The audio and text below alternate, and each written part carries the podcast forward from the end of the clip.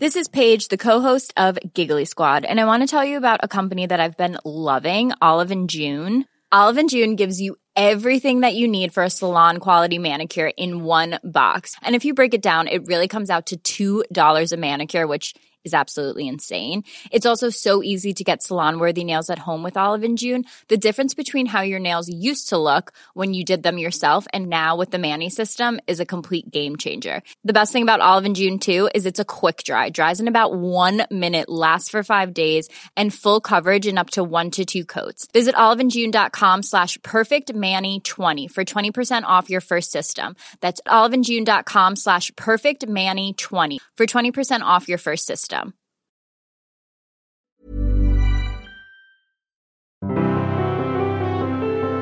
Welcome to The Broad Experience, the show about women, the workplace, and success. I'm Ashley Milne This time, we look at that invisible issue that runs beneath so many women's lives confidence, or the lack of it, and what that means for our careers.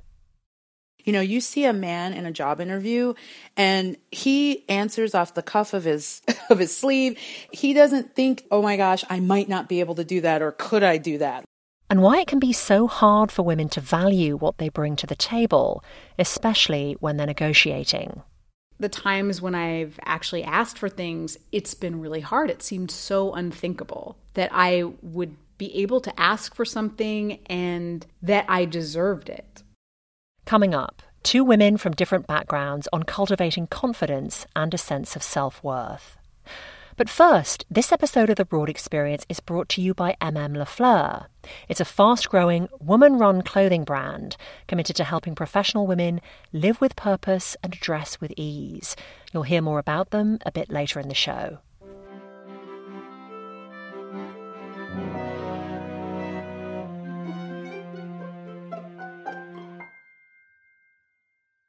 I'm a bit obsessed with confidence, mainly because I've never had much. You can see it written in my school reports right from when I was 7 up to 18 lacks confidence.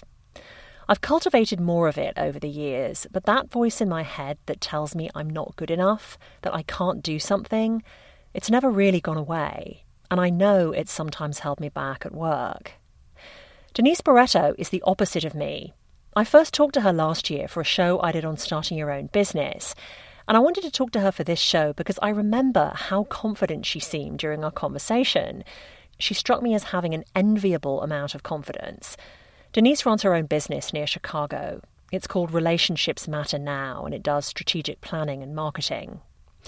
She says the confidence I hear comes from the fact she feels so competent at her job. So, has she never heard that internal voice bringing her down? I don't hear that voice when I'm going to speak in front of a crowd or when I'm walking into a room of executives or I'm walking into a room of elected officials and I'm about to tell them what they need to do. That that voice is non-existent.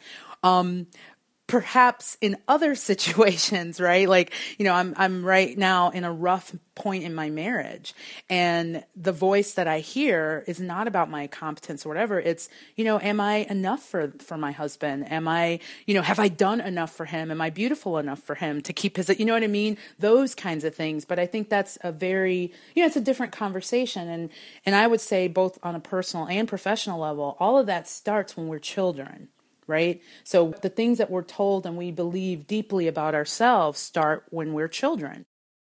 Denise's mother died when she was four. She and her sister were raised by her dad. She knows she missed a lot in losing her mother. But she says one advantage of having her father as the main caregiver was that she saw self assurance in action every day. I gotta say, you know, first of all, when you grow up with a man at the head of the household, I think that's a whole different dynamic than women, right? Men tend to be bullheaded confident, right? Like they, they're, they, you know, a guy, there's never a stretch thing for a guy. A guy will will go for it. And so I do think that had a big impact on me. You know, my dad was not super educated, but yet, you know, he got out there and he had a really good job and when, you know, and when things didn't work out, he figured out a way to take care of things and that influenced me a lot.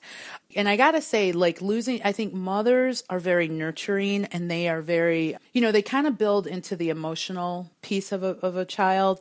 And I miss that. So I think one of the things I'm learning as an adult is that I, you know, you know, I just never felt things, right? I may have felt them, but I just didn't allow myself to because I was kind of following the model of my dad, who I don't know if he ever felt anything because, you know, there was no indication of that. Her dad faced a lot of challenges growing up and as an adult. My dad grew up in the southern part of the United States under Jim Crow.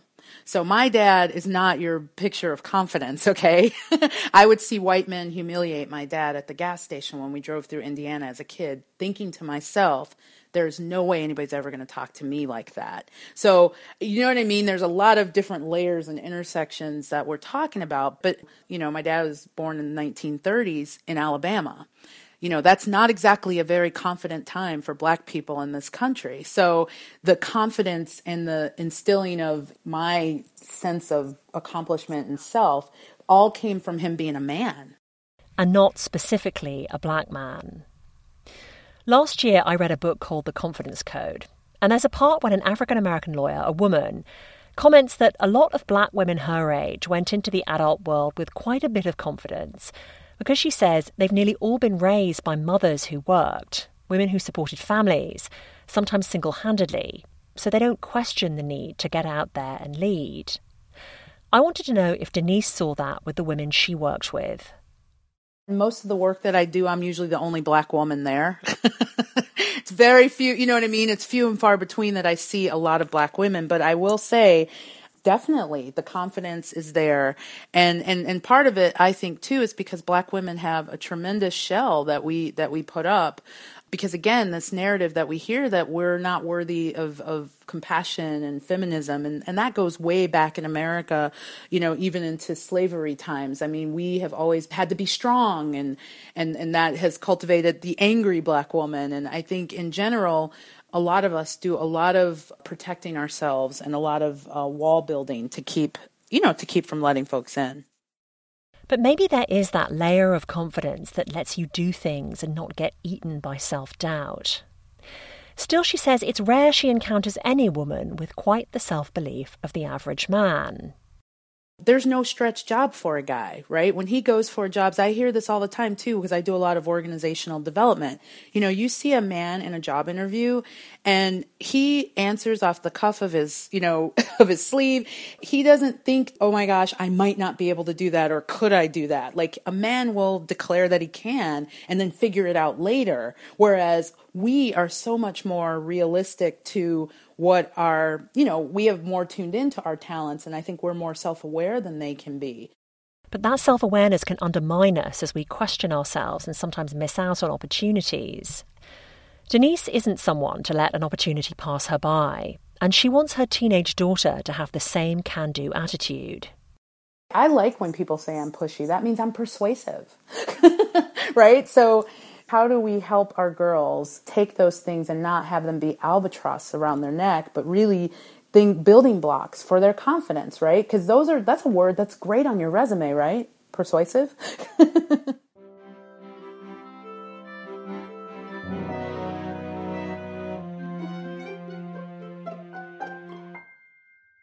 This episode of the show is sponsored by MM Lafleur. Through their bento box model, MM Lafleur takes the work out of dressing for work by delivering stylist selected, work appropriate looks right to your door. The pieces are travel friendly and a lot of them are machine washable and wrinkle resistant. When you order your bento box, there's no money up front. You get to try a bunch of pieces on at home, keep what you like, send the rest back. And if you order your box anytime from now until December 31st, you'll automatically be entered to win one of five $300 gift cards. Just take their quick online survey, and a gift card may be nestled in your box when it arrives. Visit mmlafleur.com to see the collection and start building your ultimate work wardrobe. Stacey Vanek Smith is a correspondent for NPR's Planet Money podcast, and she's also a friend of mine. We used to work together at another show. She's highly accomplished, but you'll never hear her say that. For one thing, she was raised to be modest, and two, she says self deprecation's always how she's dealt with her insecurities. She first noticed the gulf between her attitude and that of some of the men around her when she was at journalism school. I mean, I tended to be sort of much more in the female camp of like a more modest approach where it'd be like, yeah, you know, so I'm just doing this internship. It's really not that big of a deal. I mean, mostly I'm getting coffee, but you know, I'm excited because I really do like the work that they do. And then I'm also working on this piece that I'm really excited about for a class. And then the guys would be like, oh, yeah, I've got this amazing internship. And, you know, it's really fantastic. I'm really killing it. I just got the most amazing interview for this amazing piece I'm doing in class. And I just remember thinking it was like, I was like almost embarrassed on their behalf. And then as I went on in my career, I noticed that that actually works. It works. When people are like, I'm awesome, even if it seems so obviously coming from a place of deep insecurity, people believe it. It's shocking to me. And people can get very far in their careers on that kind of confidence and chutzpah.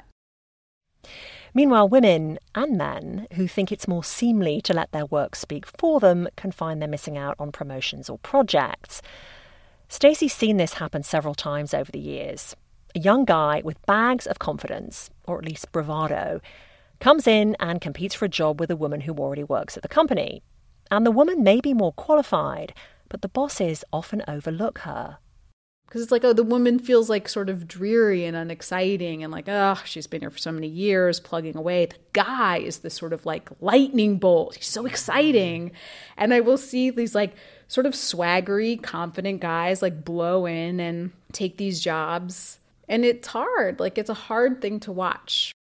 And that swagger isn't something she can emulate. When she's going for a job or a promotion, she cannot bring herself to be that guy talking up her work. I tend to also focus on how hard I work and not on how glorious the product is because that feels concrete to me. That feels like something I can prove. Whereas the gloriousness of the product feels subjective. I feel like I can't back it up. I think that's the crux of the problem right there. That when it comes down to it, women like us don't have that core belief in our value that seems to come naturally to so many men. Stacey has to muster every ounce of determination to ask for more at work.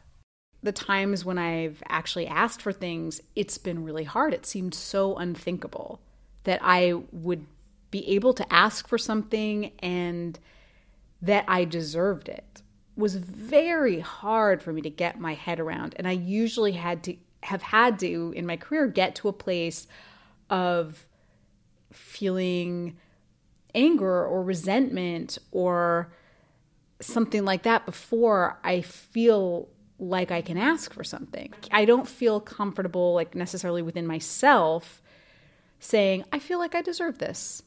No, I completely agree. But, but it was you who encouraged me to ask for a raise a number of years ago in a certain job situation that I would never have asked for because I was feeling so low and so sort of despondent after not getting this job. And you were the one who said to me, Well, you know what? They still want you. You should ask for this amount, which was 20% more than I was getting. And you gave me that back information, which is so important when you're negotiating to know what's going on behind the scenes if you possibly can. And you sort of gave me that and you said, Well, so and so's earning X you should ask for that. They need you. And if you hadn't told me that, I wouldn't have gone into that conversation and asked for exactly that. And I was ready to walk if they didn't give it to me because I was so pissed off. And they did. And I never would have done that if I hadn't had that conversation with you. I'm so glad. That's I'm so glad to know that. I mean, I I I don't think I've, I have trouble seeing the value of the women around me. Oh no, no, we never have trouble seeing the value of other people. Right. Or like, oh my gosh, you should totally get a raise. It's just in myself and it's interesting that you're bringing this up because this is another issue I feel like I feel like I have to have some kind of crazy leverage to ask for something. Like I have to feel like I'm ready to walk. You know? Like I don't feel like I can just ask for something because I have to feel like I have another job offer or I have or I'm like so unhappy I'm ready to leave or whatever it is, I feel like I don't feel like I am enough leverage, I guess. Um, I feel like I have to say, like, or else, dot, dot, dot. And I do feel like that's something. I had a male colleague who I worked alongside for years who was like constantly making noise about raises, just griping all the time about raises. I'm sure he made a lot more money than I did. And on the one hand, I found it sort of irritating and I'm not sure that like that it was effective to the degree that he was constantly talking about how he deserved a raise. On the other hand, he really thought he deserved a raise all the time. He really thought he deserved more money all the time. And I was jealous of that. Me too. Because if you truly believe you deserve it, you can ask for it with no qualms. Otherwise, asking can be fraught with anxiety. And as Denise said near the beginning of the show, this confidence thing goes back to our childhoods. A lot of this comes down to nurture and the messages we get from the world around us about what women should be like. I mean, I grew up in a very traditional house. Um, my mom was a homemaker. My father had a super demanding job. And I grew up in Idaho, which is a very traditional place. And a lot of my aspirations as a, a girl, a young girl, were to to marry someone who was really successful. Like that seemed like I mean not that I didn't have my own ambitions. I wanted to be a writer and but I always imagined the ultimate success being basically to be Kate Middleton, right? Like to marry someone really awesome and sort of like have that sort of success by proxy. And so to me, what that says is I saw men's success as being important and a value, and women's value is finding a man who's very successful. Of course, ironically enough, I'm like, you know, not married and have actually had a really good career. Yeah, I so I guess I was just thinking of the Gloria Steinem quote. Like I think I so many of us are becoming the men we always wanted to marry. Uh, that was going through my head. Um, I think, I mean, in retrospect, looking back on the kind of kid I was, I was super ambitious, super ambitious. I worked really hard in school. I always worked as hard as I could. I, I wanted to get out of Idaho, I wanted to see the world. I always had those ambitions, but I think if you'd asked me directly, I probably would have denied it. And years later, long after she dropped the supportive wife idea, she's still a bit ambivalent about her worth. Do I think I'm a an equal worker. I, I do. It, I really do. But I think there's part of me that doesn't think that. You know, I think there's part of me that thinks eh, maybe I should probably get paid a little less, just a little. You know what I mean? Like, I think if I were on an absolute equal footing with a man, a male colleague who had the same years of experience, same everything, if I found out that he were making, say, 10% more than me, I would be annoyed, but I wouldn't be outraged. If I were making 10% more than him, I would be like very puzzled. It, I think that would bother me more. This is Paige, the co-host of Giggly Squad, and I want to tell you about a company that I've been loving, Olive and June. Olive and June gives you everything that you need for a salon quality manicure in one box. And if you break it down, it really comes out to $2 a manicure, which is absolutely insane. It's also so easy to get salon worthy nails at home with Olive and June. The difference between how your nails used to look when you did them yourself and now with the Mani system is a complete game changer. The best thing about Olive and June too is it's a quick dry. Dries in about one minute, lasts for five days, and full coverage in up to one to two coats. Visit oliveandjune.com slash perfect Mani 20 for 20% off your first system. That's oliveandjune.com slash perfect Mani 20 for 20% off your first system system. It's complicated. One thing that builds confidence on one level is simply becoming good at what you do. But it's it's not that kind of confidence problem that a lot of us suffer from. It's the the much deeper thing about just your value in the world. And I don't know how you get over that. You can cultivate confidence at a task by doing it over and over and over again and, and, knowing what you can pull off. And that's a really lovely thing to have cultivated over the years, I will say for myself. But that who do you think you are voice inside, I don't know how you usurp that voice. God, that's so That is so true. It, it is the who do you think you are? And I have to say, the way that I, I try to handle that now is that I get a little bit excited when I notice something like that. Basically, if I notice that something is making me uncomfortable, like I'm feeling like I'm not speaking up enough, or I'm not a, enough of part of a project, or I'm not getting promoted fast enough, or paid enough, or whatever it is, there is something thrilling about that discomfort. There's something exciting to me because once it's not sitting well, then eventually I know that I will do something about it. I feel like that is this really beautiful tension point. That discomfort. It's like, wait a minute, I think I'm worth more. Like, if you really did believe that you should be paid less, then it wouldn't bother you to learn that you were paid less. But the fact that it bothers you, that is the beginning of change, I think. Still, she sometimes asks herself, what would life be like if she believed in herself more? The, the real danger of the who do you think you are message is that it's not like, oh, I wonder if I deserve that. I guess I could ask for that. Should I ask for that? It's the stuff you don't even think of asking for. It's the stuff that feels so far out of the realm of reality or the realm of anything that you could ever get that's what I sometimes think about. Like, I wonder if I had no yeah. questions about my value. Like, I wonder what I would be doing. Would we all just be Richard Branson? maybe. I mean, maybe. be so many airlines. Stacey Vanek Smith. Thanks to her and Denise Barreto for being my guests on this episode. As usual, you can comment on this episode at thebroadexperience.com and on the show's Facebook page. And don't forget to check out my sponsor at mmlafleur.com. And if you're a fan of the show and you want to help market it, if you can kick in $50, I'll send you a Broad Experience t shirt, ladies' cut. Check it out at the support tab at thebroadexperience.com. Thanks to Erin McMahon for her help with this episode. I'm Ashley Milne See you next time.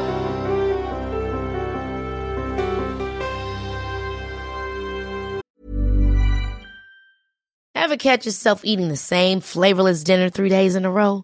Dreaming of something better? Well, HelloFresh is your guilt-free dream come true, baby. It's me, Keke Palmer. Let's wake up those taste buds with hot, juicy pecan-crusted chicken or garlic butter shrimp scampi. Mm. Hello Fresh. Stop dreaming of all the delicious possibilities and dig in at HelloFresh.com. Let's get this dinner party started. When you need mealtime inspiration, it's worth shopping Kroger, where you'll find over 30,000 mouthwatering choices that excite your inner foodie. And no matter what tasty choice you make, you'll enjoy our everyday low prices, plus extra ways to save, like digital coupons worth over $600 each week. You can also save up to $1 off per gallon at the pump with fuel points. More savings and more inspiring flavors make shopping Kroger worth it every time. Kroger, fresh for everyone. Fuel restrictions apply.